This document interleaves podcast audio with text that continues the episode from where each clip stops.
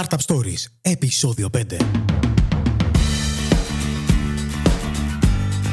Καλώς ήλθατε στο πέμπτο επεισόδιο του Startup Stories, το podcast που παρουσιάζει ελληνικές startup και μέσα από τις συνεντεύξεις με τους ιδρυτές τους, αλλά και με ανθρώπους του επιχειρηματικού χώρου, θα σας βοηθήσει να πάρετε τις γνώσεις και την έμπνευση που χρειάζεται για να ξεκινήσετε τη δική σας προσπάθεια.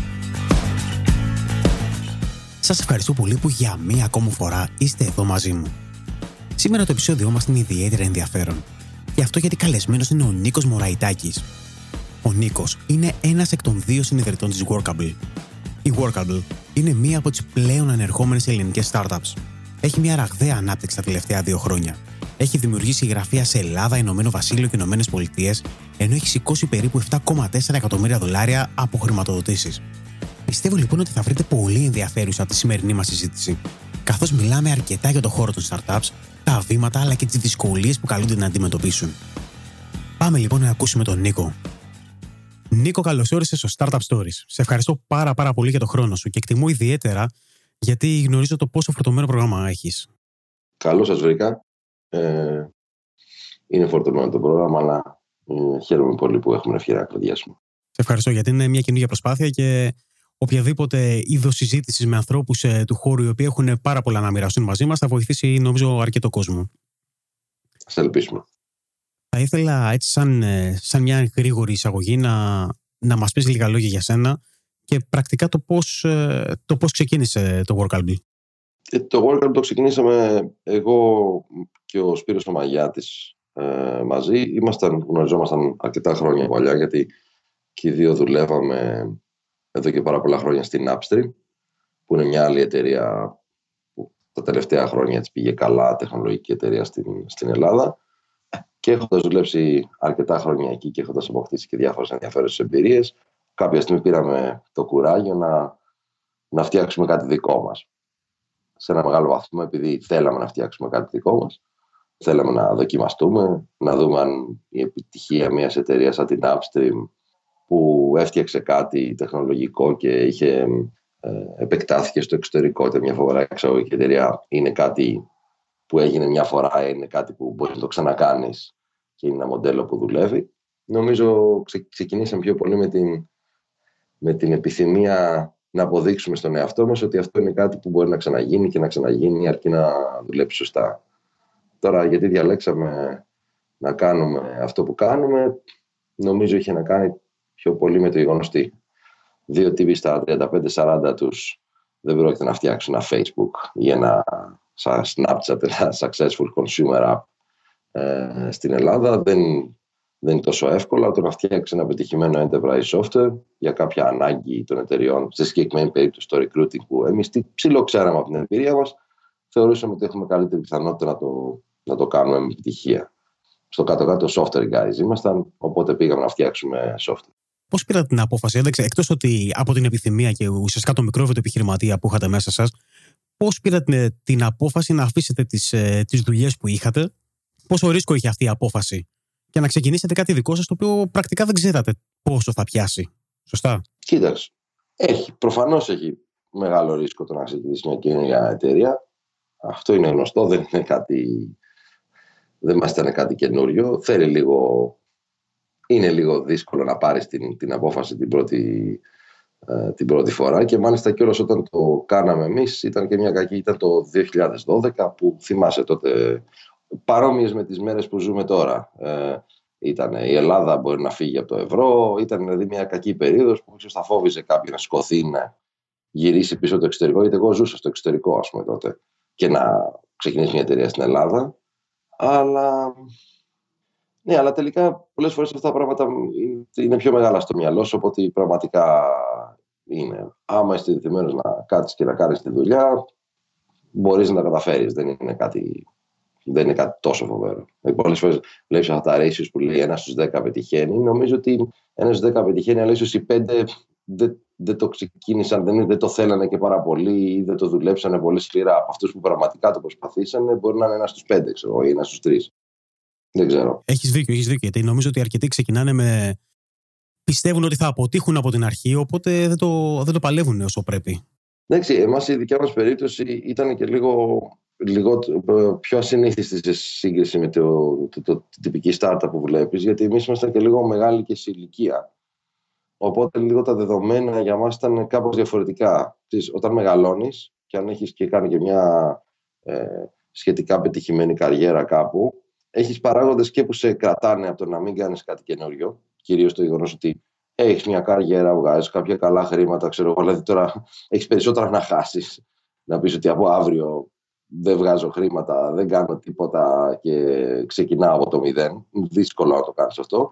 Από την άλλη μεριά έχεις και ένα λίγο μεγαλύτερο confidence γιατί έχεις λίγο παραπάνω εμπειρία, έχεις μεγαλύτερη αυτοπεποίθηση στις ικανότητές σου, ξέρεις ανθρώπους που θα σε βοηθήσουν, ανθρώπους που θα ήθελες να προσλάβεις. Το, το θέμα είναι ότι ξέρεις κάποιους ανθρώπους, έχεις κάπως καλύτερες δυνατότητες, κάποια πράγματα που είναι πολύ υπέρ σου στο να ξεκινήσεις κάτι καινούριο. Δηλαδή, αν δοκιμάζαμε εγώ και ο Σπύρος να κάνουμε αυτό το πράγμα όταν είμαι 25 χρονών,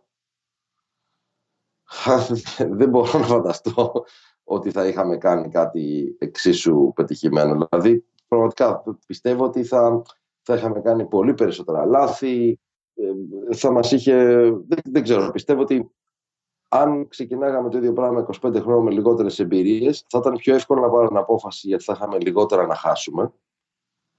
Αλλά ε, θα, θα είχαμε λιγότερες δυνατότητες να το, να το κάνουμε αυτό καλά. Και δεν εννοώ ότι οι άνθρωποι που είναι νεότεροι δεν πρέπει να δοκιμάσουν. Με, ξέρεις, ας το δοκιμάσουν, έχουν να μάθουν πολλά έτσι και μαθαίνεις τόσο πολλά που όση εμπειρία και να έχεις από πριν, τελικά είναι, σου στερεύει κάποια στιγμή. Ξέρεις, τα πολλά έχεις να τα μάθεις στη διαδικασία. Απλά θέλω να πω ότι για κάποιους σαν και εμάς που είχαμε μία παραπάνω εμπειρία, μας ήταν λίγο πιο εύκολο να πάρουμε την απόφαση από αυτή την πλευρά. Είχαμε μεγαλύτερη αυτοεπίθεση στον εαυτό μας. Είχαμε φυλάξει και λίγα λεφτά στην πάντα για να ζήσουμε τα πρώτα ένα-δύο χρόνια που, που αναγκαστικά είναι πιο δύσκολα. Εσύ, σαν founder, δεν πληρώνεις τον εαυτό σου και τέτοια πράγματα έχετε δημιουργήσει μια πολύ επιτυχημένη startup και θα ήθελα να μάθω τα, από τα πρώτα βήματα πώς έχουμε φτάσει σήμερα. Δηλαδή, πώς έγινε η εξέλιξη της της ε, εταιρείας. Θα ήθελα να μάθω λίγο περισσότερο γι' αυτό. Κοίτα, επιτυχημένη να μην τη λέμε, γιατί μια επιτυχημένη μια εταιρεία παίρνει πολλά χρόνια να μπορεί να πει τον εαυτό της. Το Welcome είναι μια startup που έχει καταφέρει να, να δείξει ότι μπορεί να μεγαλώσει γρήγορα και να φτιάξει κάτι χρήσιμο. Και μεγαλώνει αυτή τη στιγμή δεν έχει φτάσει στο σημείο να μεγαλώσει σε ένα μέγεθος που θα μπορούσε να την πεις πετυχημένη και έχει αποδείξει ότι άξιζε τα λεφτά που έχουν επενδύσει σε αυτή. Υποσχόμενη θα την έλεγα, όχι πετυχημένη. Τώρα, το, το πώς ξεκινήσαμε. Εμείς εμείς στην αρχή δεν, δεν ξεκινήσαμε ε, σκοπεύοντας να, να, να αντλήσουμε κεφάλαια από venture capital. Για την ακρίβεια, όταν ξεκινήσαμε, δεν υπήρχαν και όλα αυτά τα funds που υπάρχουν τώρα στην Ελλάδα. Δηλαδή, δεν, δεν ήταν τόσο επιλογή αυτό το πράγμα. Εμείς ξεκινήσαμε με, κάποια, με σκοπό να χρηματοδοτήσουμε την εταιρεία με κάποια λίγα χρήματα που είχαμε φυλάξει εμείς στην άκρη. πολύ λίγα χρήματα. Δεν, δεν ήμασταν πλούσιοι. Είχαμε και την καλή τύχη όταν, ε, όταν αποφασίσαμε να φύγουμε από την Upstream να βρούμε κυρίως από τον uh, Μάρκο το Βερέμι που uh, είναι ο CEO της Upstream ε, και κάποια έξτρα οικονομική βοήθεια Δηλαδή, όταν φύγαμε από τη δουλειά μας, μας πρότεινε και ο ίδιος να επενδύσει αυτό λίγα χρήματα ε, στην εταιρεία για να μας βοηθήσει να ξεκινήσουμε. Το οποίο αποδείχτηκε φοβερά χρήσιμο ε, προφανώς. Και ξεκινήσαμε με πολύ έτσι, μικρότερες φιλοδοξίες, ας το πούμε, να φτιάξουμε ένα εργαλείο και να δούμε πού πάει αυτό το πράγμα τα πράγματα προχώρησαν λίγο γρήγορα γιατί όταν, όταν ξεκινήσαμε και φτιάξαμε κάτι αυτό είχε κάποια αποδοχή. Είδαμε ότι το θέλανε πολλοί πελάτες. Φαινόταν, μα, μας φάνηκε ότι και αυτό το πράγμα είναι πιο μεγάλο σαν scope από αυτό που ξεκινήσαμε. Τελικά για να το κάνεις καλά αυτό θα χρειαζόταν περισσότερο χρόνο, περισσότερο development power ε, από ό,τι είχαμε ε, υπολογίσει στην αρχή, αλλά και ότι υπήρχε αγορά και ήμασταν και λίγο τυχεροί. Συνέπεσε και η περίοδος, δηλαδή πάνω που αρχίσαμε να βλέπουμε ότι ίσως αυτό είναι κάτι μεγαλύτερο από ό,τι είχαμε σκεφτεί στην αρχή.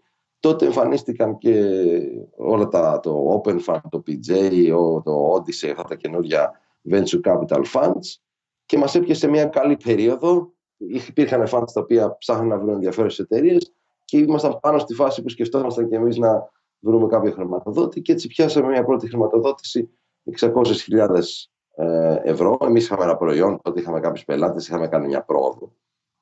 Δεν ήταν μόνο το Open Fund, ήταν και κάποιοι angel investors που, ε, που συμμετείχαν. Ε, και αυτό μας έδωσε τη δυνατότητα πια να επενδύσουμε πιο σοβαρά στο προϊόν, να φτιάξουμε κάτι μεγαλύτερο. Φτάσαμε μετά από ένα χρόνο να έχουμε ε, μερικές εκατοντάδες πελάτες και τότε καταφέραμε να σηκώσουμε μια χρηματοδότηση από την Grail, που είναι σχετικά μεγάλος επενδυτή στην, στην Ευρώπη και, και να συνεχίσουμε να μεγαλώνουμε. Αυτή τη στιγμή η εταιρεία μεγαλώνει περίπου κατά 20-30% το μήνα. Έχει 40 άτομα, έχει γραφεία στη Βοστόνη, στο Λονδίνο, στην Αθήνα ε, και στη Νέα Υόρκη. Είναι μια εταιρεία που έχει αρχίσει πια να παίρνει κάποιες διαστάσεις. Πόσο δύσκολο ήταν να, να προσεγγίσετε το πρώτο, ας πούμε, την πρώτη χρηματοδότηση, το πρώτο VC; Δεν ήταν πολύ δύσκολο, για να είμαι ειλικρινής.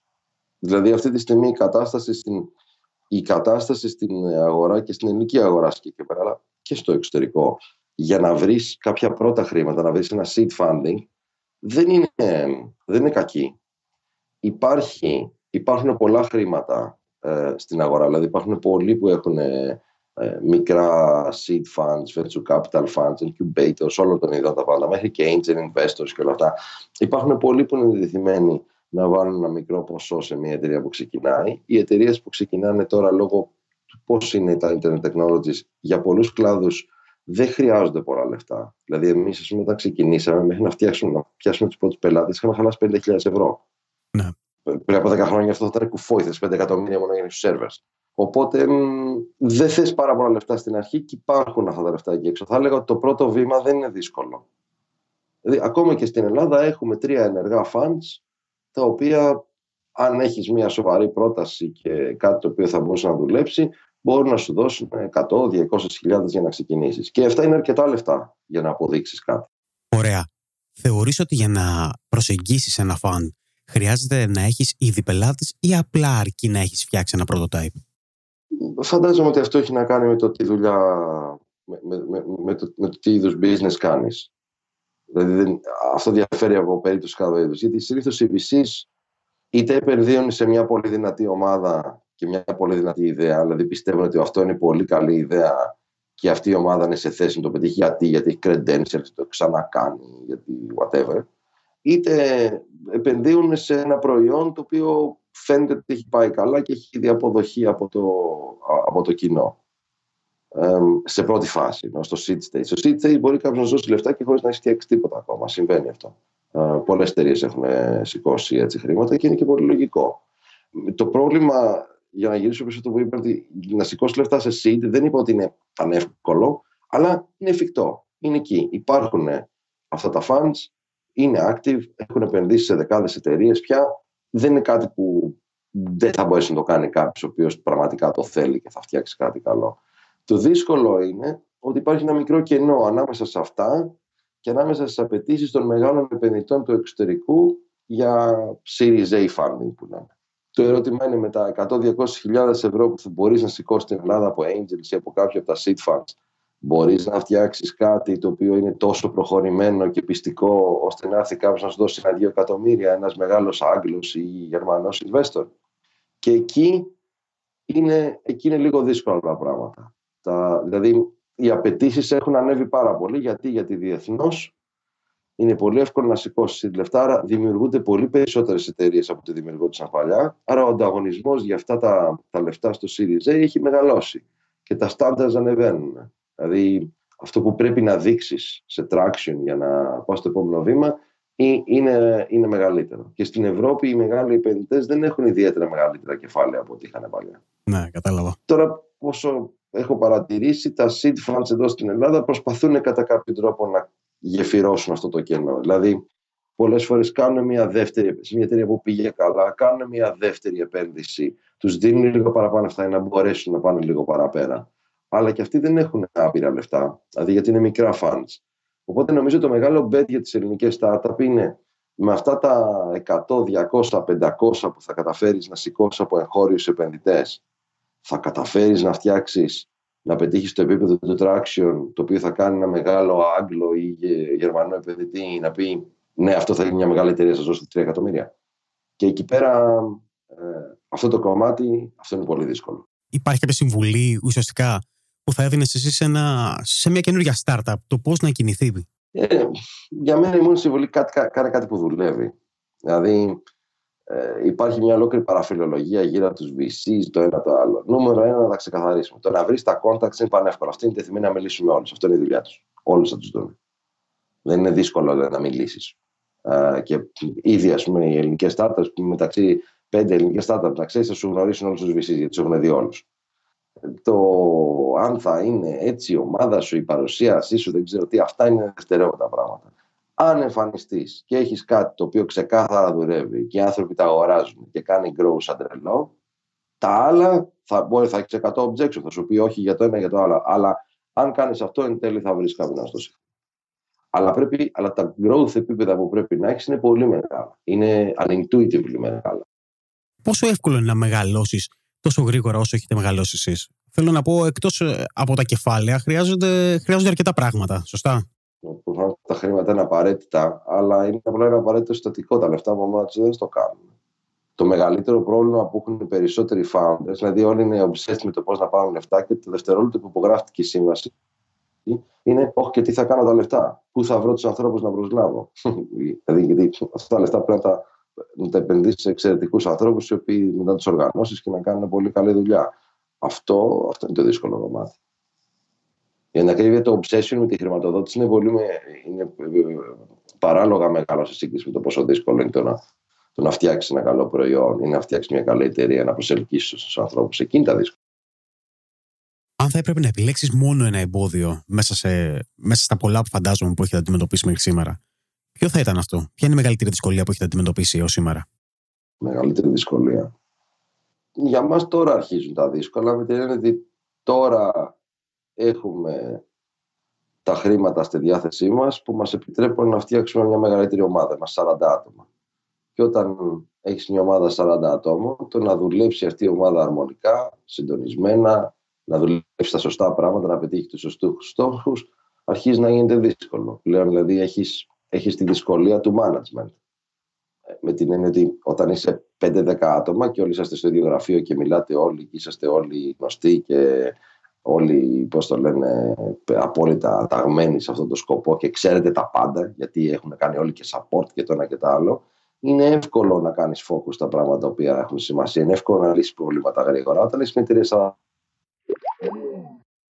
και κάπου εδώ είχαμε μια μικρή διακοπή με τον Νίκο. Η σύνθεση του Skype έκλεισε και αναγκαστήκαμε να συνδεθούμε ξανά για να συνεχίσουμε τη συζήτησή μας.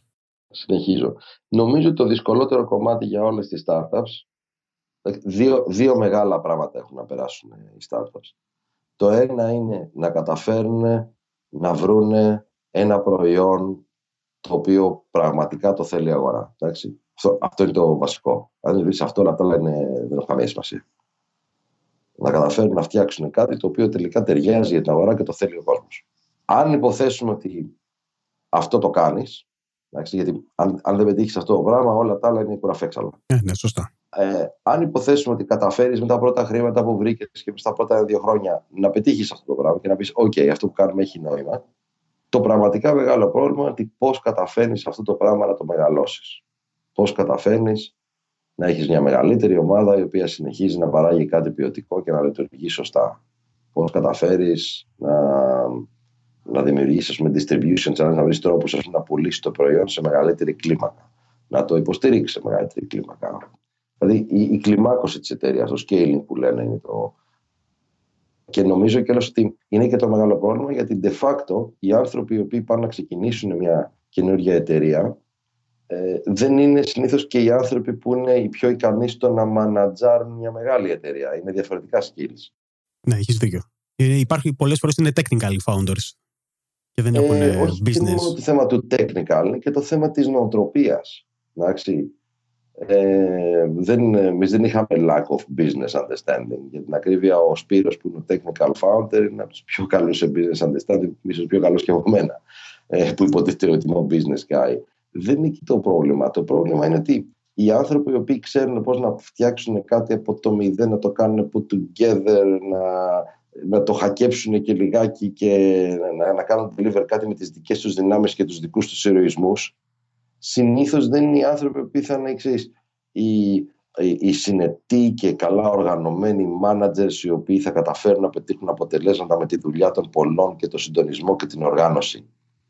Είναι, είναι άλλος ρόλος. Δηλαδή έχεις έναν τύπο ο οποίος είναι επιθετικός, ξέρει να πλάνει γκολτζή, να πετάξει ένα γκολ και τον βάζεις μετά να κάνει τον προπονητή. Δεν σημαίνει ότι θα είναι καλός προπονητής. Συμφωνώ. Και αυτό το, αυτό το transition δεν συμβαίνει μια μέρα. Δεν είναι σηκώνεται ένα σημαίακι και λέει τώρα είμαστε μια μεγάλη εταιρεία. Συμβαίνει σιγά σιγά και πρέπει βήμα προς βήμα να, να, να, να βαίνεις προς αυτό και χωρίς να απογοητεύσεις τους ανθρώπους, χωρίς να κάνεις την εταιρεία ε, βλαμμένη στον τρόπο που λειτουργεί, χωρίς να, κάνεις, να την κάνεις πολύ γραφειοκρατική κρατική πολύ νωρίς, αλλά και χωρίς να μην μη μείνεις σχήμα όταν είσαι με 30 άτομα. Και όλα αυτά τα πράγματα τα κάνεις εν κινήσει εκεί που πιέζεις, να σηκώσεις λεφτά, να ανεβαίνει τον growth. Δηλαδή, και προσπαθείς να αλλάξεις τις ρόδες καθώς τρέχει το αυτοκίνητο με 100 χιλιόμετρα την ώρα στην εθνική οδό. Και δεν είναι, δεν είναι απλή υπόθεση. Και συνήθως οι founders είτε είναι κάποιοι άνθρωποι ε, σαν και εμένα που ναι, μεν έχουν μια κάποια εμπειρία και αντίληψη του management επειδή δουλέψαν παλιά πολλά χρόνια σε μια μεγάλη εταιρεία, αλλά δεν είναι οι άνθρωποι που το πρώτο τους skill είναι να είναι managers. Εντάξει. Γιατί γι' αυτό είναι founders, γιατί είναι τύποι που θέλουν να πάνε να κάνουν κάτι entrepreneurial. Είτε είναι κάποιοι άνθρωποι που είναι 25 ε, χρονών και φοβεροί σε κάποιο τεχνολογικό skill με μια πολύ καλή ιδέα και πολύ όρεξη ε, οι οποίοι τα φτάνουν εκεί έχουν, έχουν και το πιο πραγματικό πρόβλημα ότι δεν έχουν και πάρα πολύ εμπειρία, δεν το έχουν ξαναδεί ποτέ και δεν ξέρουν τι να αντιγράψουν. Εκεί, είναι, εκεί μπλέκει στο territory του δεν υπάρχουν συνταγές και δεν υπάρχουν εύκολες απαντήσεις. Και αυτό πραγματικά δεν μπορεί να σε συμβουλέψει κανείς. Αυτό αναγκαστικά μπορεί να το μάθεις ε, να, να, να, το μάθεις στην πράξη σου και, και μπορεί να σε σκοτώσει κιόλας. Θεωρείς ότι γενικότερα οι startups πρέπει να έχουν κάποιο σύμβουλο, να εμπιστεύονται κάποιον άνθρωπο και να τους καθοδηγεί; Όχι. Να μην ακούνε κανέναν, πιστεύω. Πραγματικά το πιστεύω. Θεωρώ ότι είναι τόσο δύσκολο θέμα αυτό που ακόμα και όταν είσαι μέσα σε αυτό το πράγμα και είσαι CEO της εταιρείας και ξέρεις σχεδόν τα πάντα, οι απαντήσεις δεν είναι εύκολες και δεν υπάρχουν συνταγές.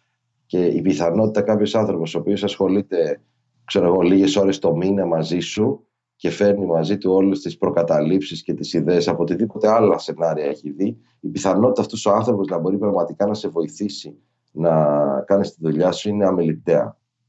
Δηλαδή, οι έμπειροι σύμβολοι και όλα αυτά δεν έχουν καμία ιδιαίτερη αξία ε, για μια εταιρεία. Και πολλές φορές είναι, είναι και λάθος νοοτροπία ότι κάποιος θα μου πει τι να κάνω. Δεν, δεν υπάρχει κάποιος που σου πει τι να κάνεις.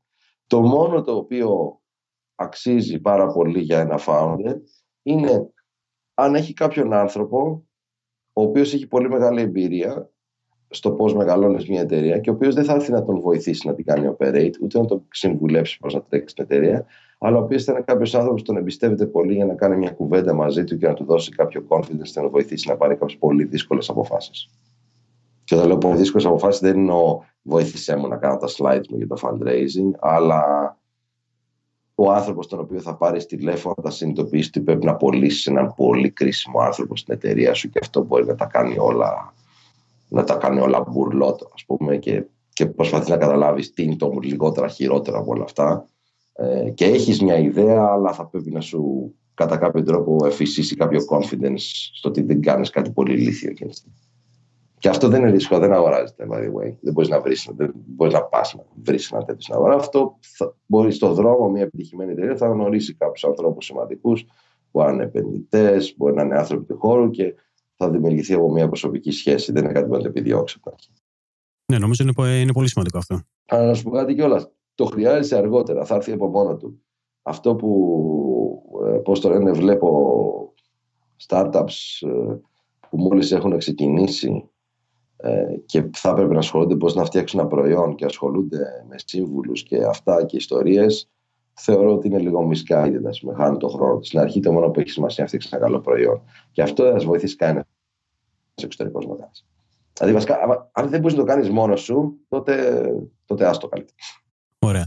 Α ας υποθέσουμε λοιπόν ότι έχεις ένα φίλο ο οποίος ε, τον βλέπεις ότι έχει μια επιχειρηματική ιδέα και θέλει να ξεκινήσει μια startup.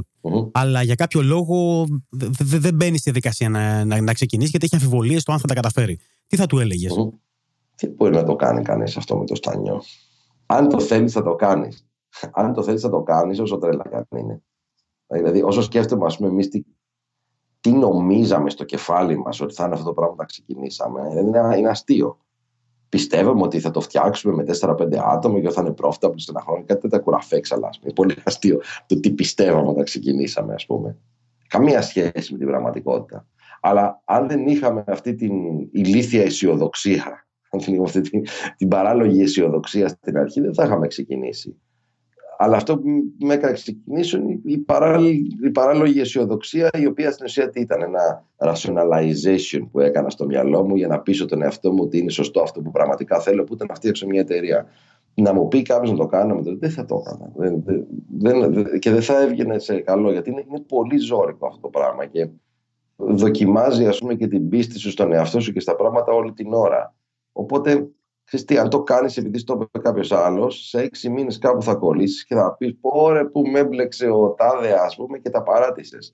Αυτό πρέπει, πρέπει να το έχεις ε, πρέπει να το έχεις αποφασίσει μόνος σου, ας πούμε, και να έχεις κάνει κομίτε εσύ ο ίδιος την ιδέα.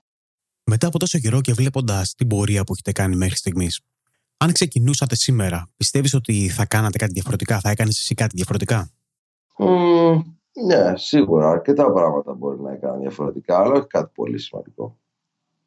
Ίσως αυτό είναι και ένα μέτρο του πόσο καλά θεωρείς ότι τα έχεις πάει ως τώρα. Δηλαδή, αν, αν θα έκανα πολύ δραματικά πράγματα διαφορετικά, μάλλον αυτό σημαίνει ότι προφανώς χάσαμε το χρόνο μας κάνοντας κάποια πολύ λάθος πράγματα και τώρα το μάθαμε. Ναι, σίγουρα θα έκανα κάποια διαφορετικά. Αν, αν τα ξέρα τα πράγματα από όλα από νωρίτερα, ίσως θα είχα κερδίσει ένα μικρό έτσι το ένα και θα θρασκώσει λίγο περισσότερα λεφτά, με λιγότερα equity, με λίγο έτσι, με διάφορα πράγματα θα μπορούσα να κάνω optimize. Αλλά την ουσία του πράγματος, δηλαδή ότι θα φτιάξω μια εταιρεία που φτιάχνει software, που φτιάχνει software για τα small enterprises, που βασίζεται στη, στο ταλέντο των Ελλήνων engineers και το γεγονός ότι μπορούμε να έχουμε μια πολύ καλή εταιρεία στημένη στην Ελλάδα ε, ότι θα απευθυνθούμε σε, στην Αμερικάνικη αγορά με τον τρόπο που ευθυνόμαστε, ότι είναι self-service, ότι θα μεγαλώσουμε έτσι. Ναι, όχι, αυτά δεν θα τα αλλάζω. Δουλέψαμε για μας τουλάχιστον. Αν και βλέποντας από, την, ε, από τη δική σας ιστορία, γενικά δεν φοβάστε την, ε, την οικονομική κρίση και την κατάσταση που υπάρχει στην Ελλάδα.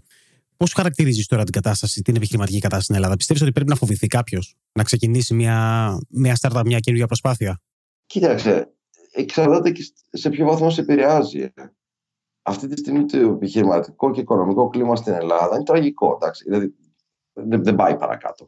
Είναι ότι χειρότερο υπάρχει.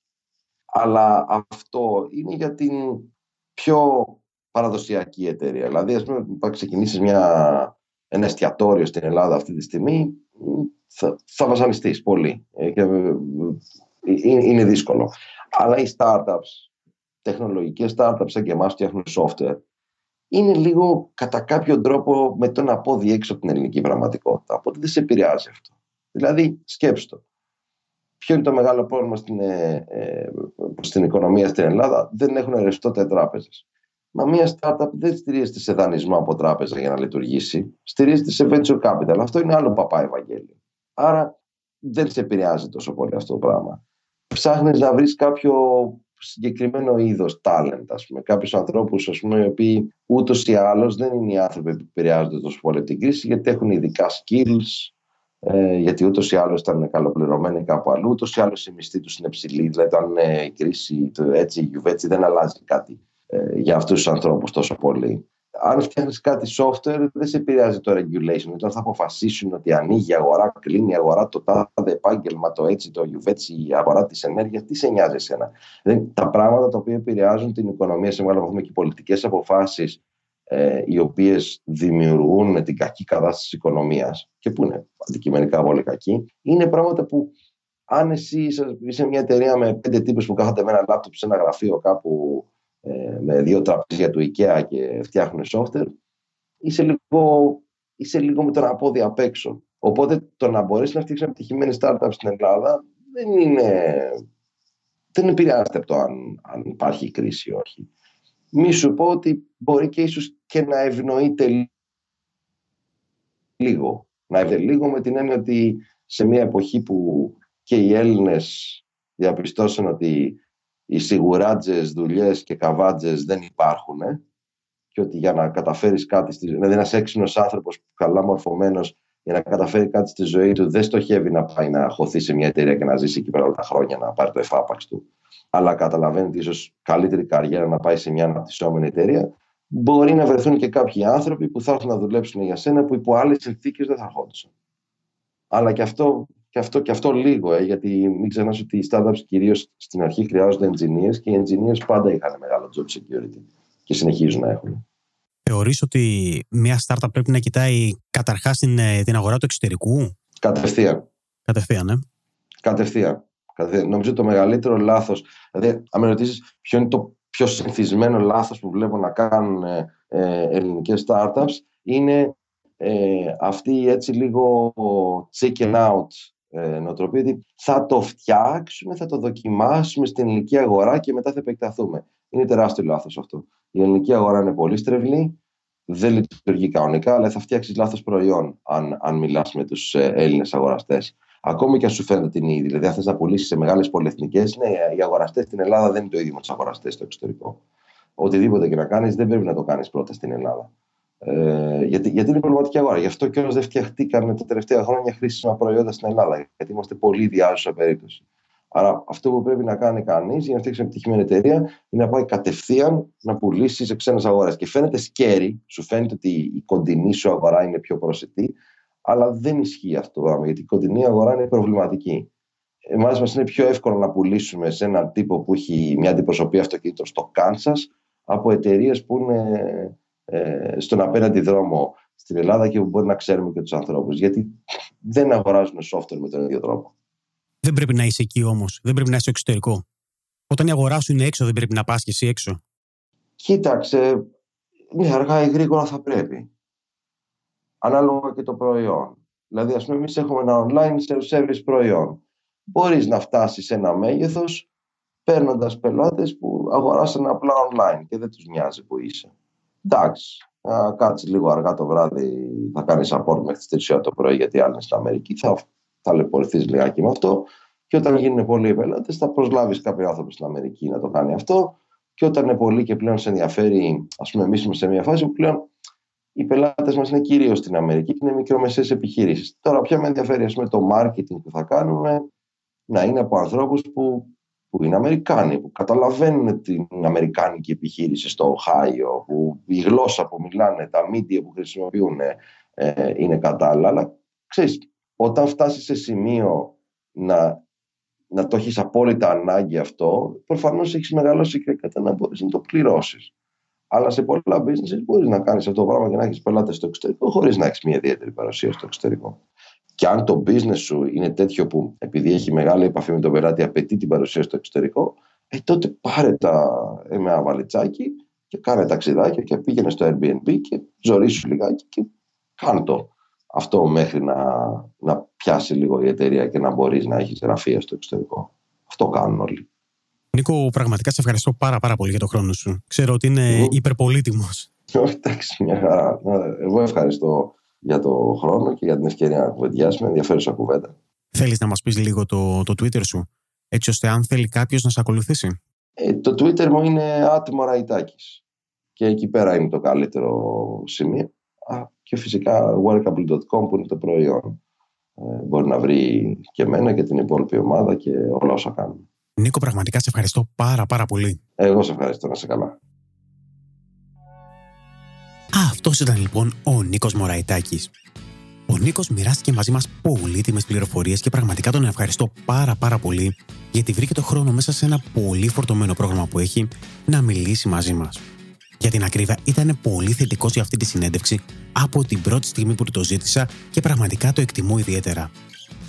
Στα show notes του επεισοδίου αυτού, στη διεύθυνση Startup Stories κάθετος 5, θα βρείτε όλα τα links τόσο για την Workable όσο και για τον Νίκο Μωραϊτάκη. Τελειώνοντας, θα το εκτιμούσα ιδιαίτερα αν γράφατε μια κριτική στο iTunes.